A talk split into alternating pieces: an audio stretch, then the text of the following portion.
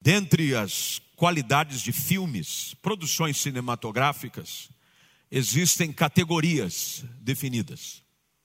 Romance, né? tem gente que gosta de romance, principalmente é, mulheres gostam de filmes românticos, aqueles chamados filmes água com açúcar, aquelas, é, que triste, amor. tem gente que gosta de drama.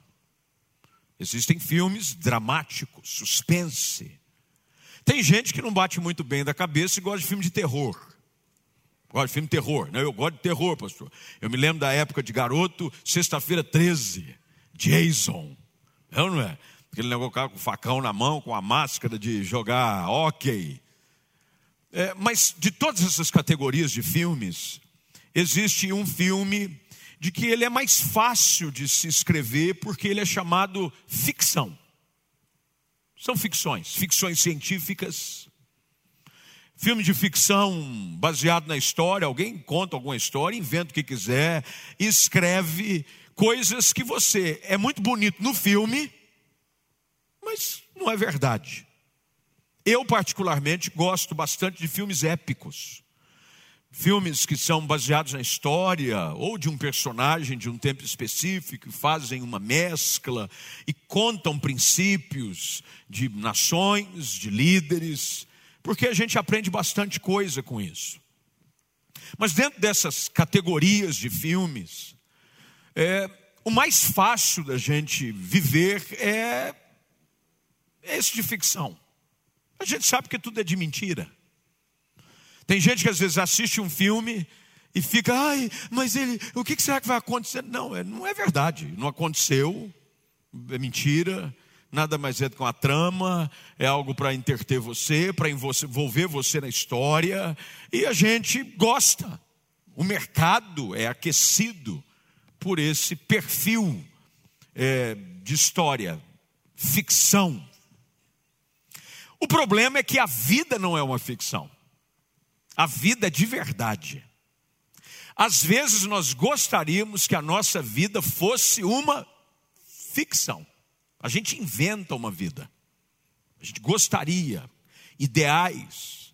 Tem gente que incorpora personagens. Tem gente que gostaria de ser fulano de tal naquele filme. Tem gente que gostaria de ser aquele casal naquele drama romântico. Só tem um problema a vida não é uma ficção. E as batalhas de ficção, elas na vida são uma realidade. Por gostar bastante de tramas, de épicas e tudo mais, eu gosto de ver as filmagens de pessoal com espada tal, e eles montam um cenário. Existe um recurso que a gente usa inclusive para o pessoal da interpretação de Libras, chama croma, né? Uma tela verde, que aí você, o que você quiser, você coloca naquela tela verde atrás na computação gráfica. Você coloca jatos, tanques, guerras, explosões, planícies, exércitos. Tudo isso é muito bonito na ficção. O problema é que a vida ela é feita de carne e osso. E as batalhas da vida, elas são dolorosas. E elas nos apresentam a realidade de quem nós realmente somos. É sobre isso que o apóstolo Paulo está falando. Paulo está falando, eu vivo uma vida de uma realidade bem presente, ele começa no verso de número 7 dizendo que ele é feito de vaso de barro. O texto do verso de número 7 é esse: Nós somos vasos frágeis de barro. Paulo está dizendo: a vida, a realidade da vida é essa, ela é frágil. Nós vivemos a fragilidade da vida. E nos versículos seguintes, Paulo fala dos problemas que ele enfrenta no seu ministério. Ao pregar o evangelho, ele enfrentou uma série de percalços: prisão, naufrágio, apedrejamento, acusação, fuga, frio, nudez, espada, perigo. Tanto é que ele diz que nenhuma dessas coisas pode nos separar do amor de Deus que está em Cristo Jesus. Paulo está dizendo: a vida, a batalha da vida, não é uma ficção, é uma verdade. E diante dessa verdade que ele diz, de um tesouro, essa riqueza da vida de Deus em nós, dentro desse recipiente frágil que é o nosso vaso de barro, nós vivemos uma crise. Porque nós ficamos pensando, como é que é esse negócio? Deus me ama, Deus me salvou em Cristo, eu sou nova criatura, as coisas velhas passaram, mas quando eu olho para a vida, a batalha é de verdade. Eu sei porque eu chego em casa, você está dizendo, às vezes me assistindo aí. E o problema existe. Eu, volto do trabalho e eu gostaria de voltar para casa e encontrar uma ficção. Encontrar um casamento perfeito, encontrar um relacionamento saudável com os meus filhos. Eu queria encontrar um marido sóbrio, eu queria encontrar uma esposa amorosa. O problema é que quando eu volto para casa, eu me dou com os problemas da realidade das batalhas da vida. E aí, como é que a gente faz? Como é que a gente encara o dia a dia? Porque o desafio de todos nós, e você que está aqui presente, você que está me ouvindo em casa, e preste bem atenção, e como eu disse, eu quero ser bem prático. O grande desafio de todos nós é aprender a lutar as batalhas do dia dia. Não são aquelas batalhas que surgem de vez em quando. É a santa e diária batalha de todo o nosso dia. De que você vence um, esperando que no dia seguinte a coisa mude, mas não mudou, e aí como é que a gente faz? O problema está lá. Tem gente que bota a cabeça no travesseiro com a seguinte oração: O meu desejo é que ao acordar amanhã, tudo isso não passe de um pesadelo. Só que você descobre que o seu pesadelo é a sua realidade. E você tem que enfrentá-la. E você percebe que a fragilidade do seu corpo, das nossas emoções, do nosso tempo, do nosso físico que cansa, a gente esforça, a gente luta, a gente tenta, mas a gente se depara com essa verdade que o apóstolo diz: nós somos vasos frágeis de barro. Se tem uma coisa que a gente precisa ter que tomar cuidado é com o vaso.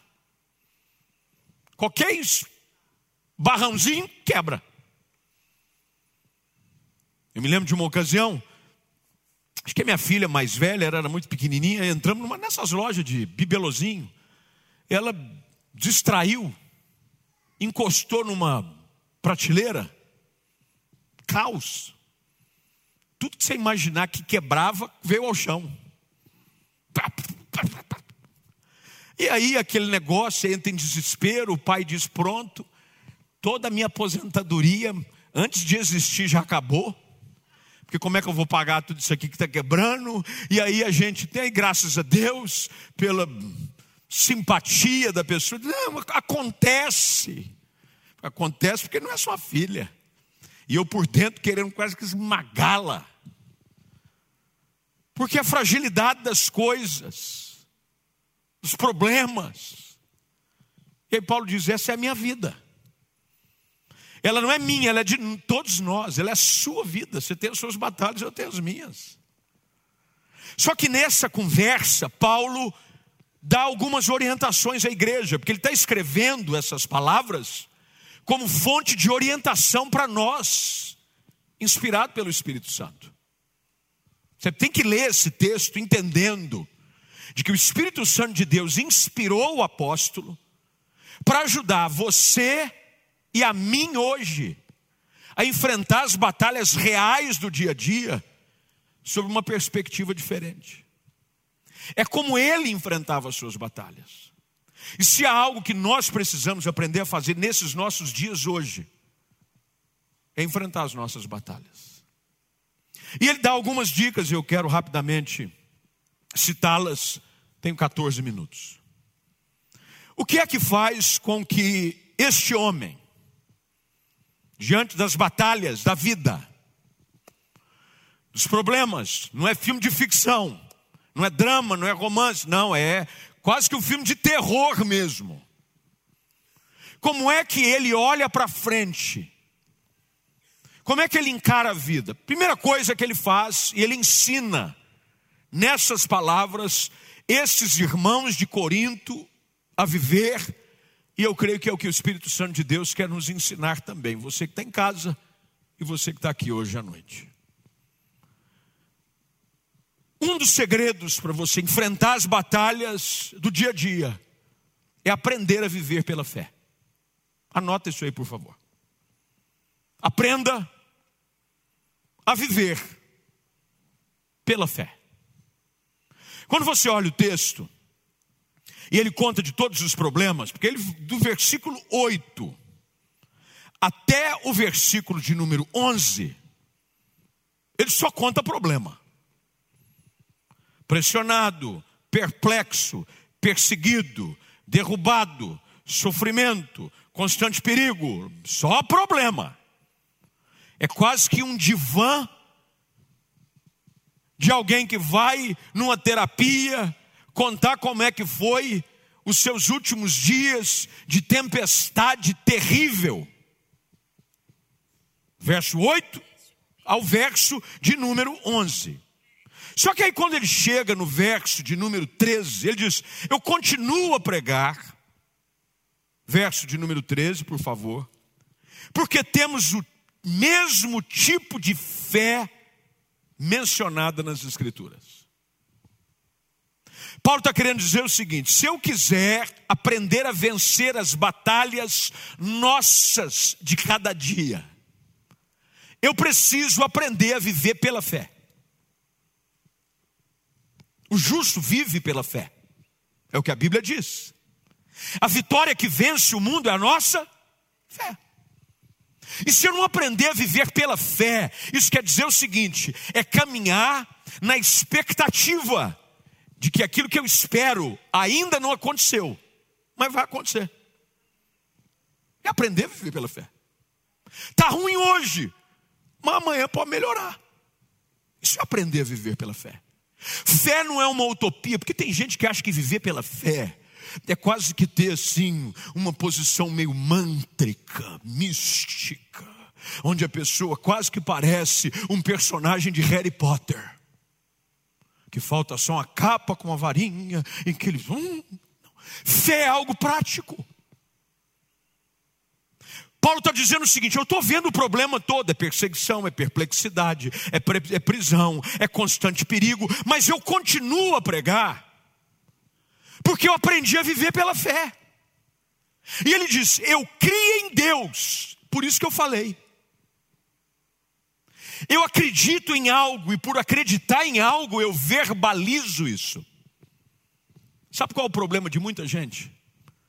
É que crê uma coisa, mas fala outra. Tem gente que crê que Deus pode mudar o casamento, mas só amaldiçoa o casamento. Tem gente que crê que Deus pode salvar sua família, os seus filhos, e essa é a promessa da palavra. Mas o problema é que você crê de uma maneira, mas você verbaliza outra coisa. Eu conheço pregador que prega de um jeito, mas vive de outro. Ele fala uma coisa, mas a prática da vida dele é outra. Você precisa crer e falar. A boca fala, o que o coração está cheio.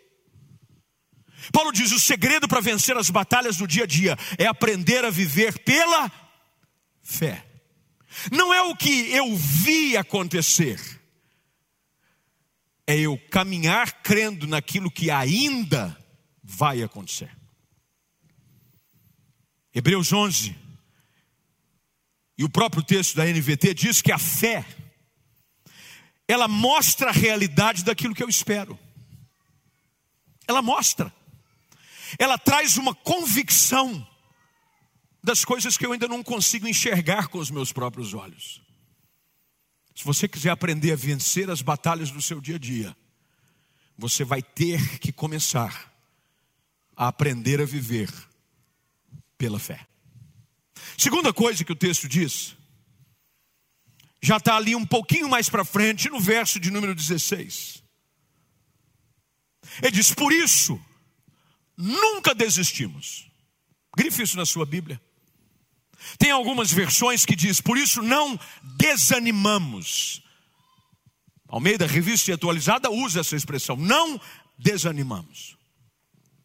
Se você quiser aprender a vencer as batalhas do dia a dia, a segunda coisa que você vai ter que aprender a fazer é que a sua determinação em não desanimar é o que vai te fazer avançar. Às vezes, a melhor coisa que você pode fazer no seu dia é não desistir. É simplesmente decidir não desistir. Talvez aquilo de mais espiritual que você possa fazer não é a intensidade do seu glória a Deus, não é aleluia. Não, pastor, porque hoje eu fiz uma oração. Não.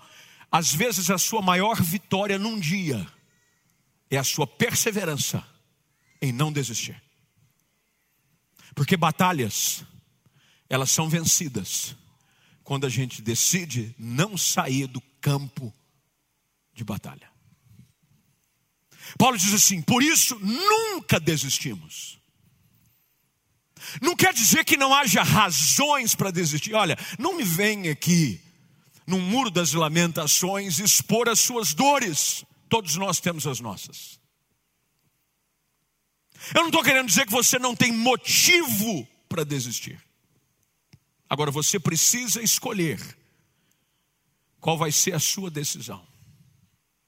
Se você vai se render às motivações, ou se você vai escolher insistir, mesmo quando tudo está tentando te convencer a parar. Paulo diz: Eu não desisto, eu não desanimo. Não quer dizer que eu não fique desanimado, eu não permaneço desanimado. Não há uma pessoa sequer feita de carne e osso, por mais espiritual que seja, que não tenha dias de desânimo. Se você vai para as Escrituras Sagradas, aquele que é considerado o maior de todos os profetas, nem sequer a morte ele viu.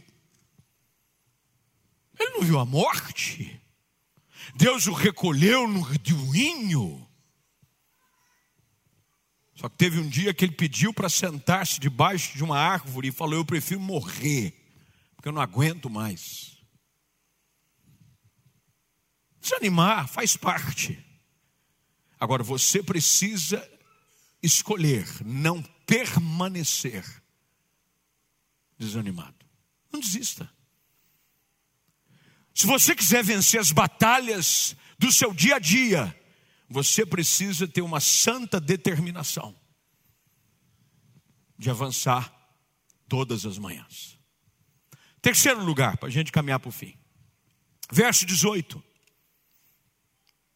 Portanto, é, é interessante que ele vai fazendo um exercício. Quem gosta é, da língua portuguesa, como eu gosto, você vai vendo de uma forma assim tão bem redigida é, o, o texto do apóstolo. Ele diz: continuamos no verso 13 por isso, e agora ele faz uma palavra de conjunção do raciocínio, diz, portanto, verso de número 18 não olhamos para aquilo que podemos ver.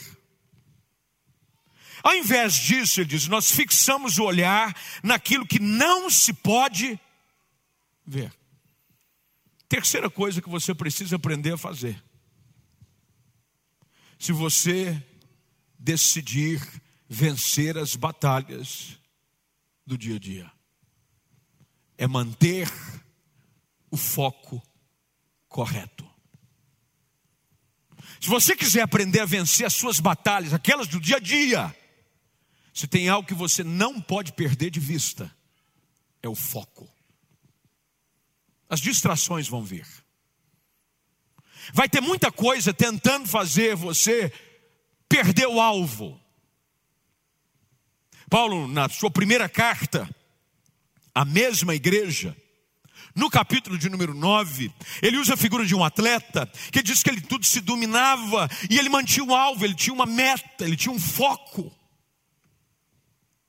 Não havia razões poucas para tirar Paulo do alvo. Mas Paulo nos ensina que, se eu quiser aprender a vencer as batalhas do dia a dia, eu preciso manter o foco.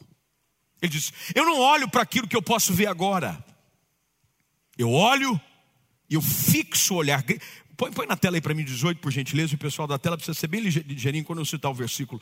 Não olhamos para aquilo que podemos ver, ao invés disso, fixamos o olhar. Grifa isso, fixamos o olhar naquilo que não se pode ver. O que é mais fácil você enxergar? Aquilo que é visível ou aquilo que é invisível? É o que é visível.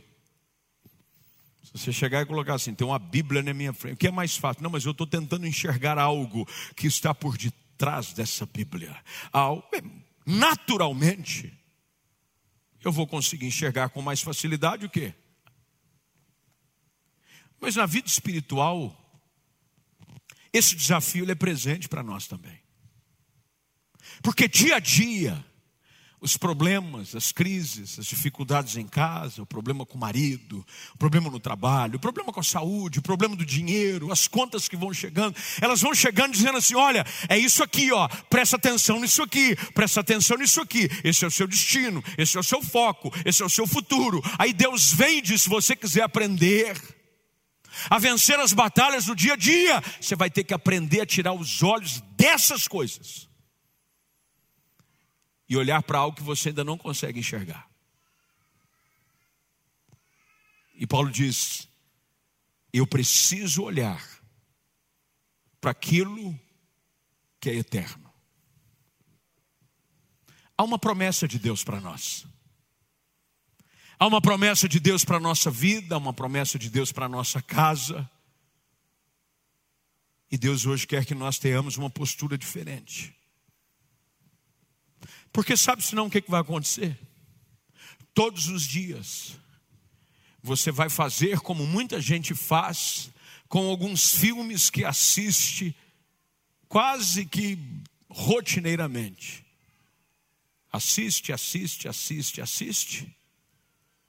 No mundo enredo, no mundo desfecho, no mundo das cenas, mas ele assiste o filme com uma falsa expectativa de que, quem sabe, se ele assistir de novo, a coisa vai mudar. E não vai.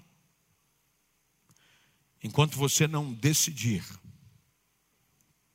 assumir uma postura diferente diante das batalhas da sua vida, nada vai acontecer.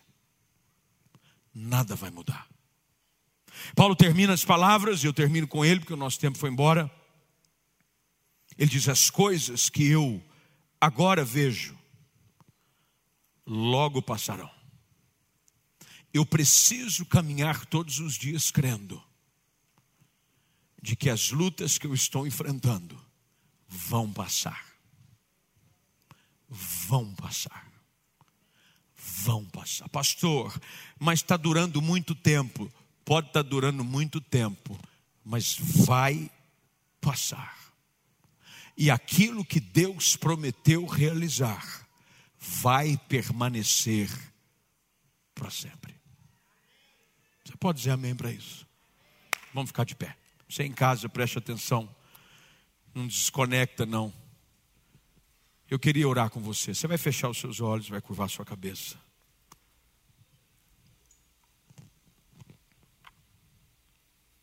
Senhor, nós voltamos os nossos olhos para a tua palavra, mas também voltamos os nossos olhos para nós mesmos, para a fragilidade da nossa vida, vasos frágeis de barro. Quantas vezes nós nos deparamos com essa verdade? As lutas vêm e nos sentimos fracos, frágeis, impotentes, mas há um tesouro em nós. O Senhor está em nós, o teu espírito habita em nós. O Senhor é um Deus presente, o Senhor é Deus Emanuel, o Senhor é Deus conosco. Ajuda-nos a tomar uma postura diferente. Tem gente aqui hoje nos acompanhando online através deste culto, gente que veio de casa, mesmo com a restrição de horário, rápido, mas veio para ouvir a tua palavra que precisa dessa direção. Senhor, que essa palavra simples sirva de bússola para nossa caminhada. Que nós possamos hoje aprender a viver pela fé não ser mais guiados pelas circunstâncias, pelos problemas, mas começar a verbalizar pela fé aquilo que a gente crê que vai acontecer na nossa vida. Dias melhores virão, portas se abrirão, haverá salvação na nossa casa, haverá cura no nosso lar. Nós Queremos aprender a vencer as batalhas do dia a dia pela fé. O justo vive pela fé. Sem fé é impossível agradar o Senhor. Ajuda-nos a ser um povo de fé. Senhor, ajuda-nos, como aprendemos nessa noite, a não desanimar, a não desistir, a enfrentar todo dia na expectativa de que assim como o Senhor nos ajudou ontem, o Senhor não vai nos ajudar hoje também. E se amanhã a batalha for maior, tu há de nos sustentar. Não permita com que ninguém jogue a toalha. Senhor, que hoje haja mais uma vez uma firme decisão de insistir, de persistir e de prosseguir. E por fim, Senhor, tira os nossos olhos dessas situações momentâneas. Ajuda-nos a enxergar algo maior. O diabo está sempre tentando colocar o elefante no meio da sala para a gente vê-lo. O diabo está sempre tentando colocar o problema diante dos nossos olhos para nos assustar. Tira os nossos olhos dessas coisas, mantenha os nossos olhos fixos em Ti, Jesus. Ajuda-nos a lembrar da tua palavra, da tua promessa, de tudo aquilo que o Senhor disse a nosso respeito, porque tudo isso vai passar e a tua vontade vai permanecer na nossa vida, na vida da tua igreja, em nome de Jesus. Amém.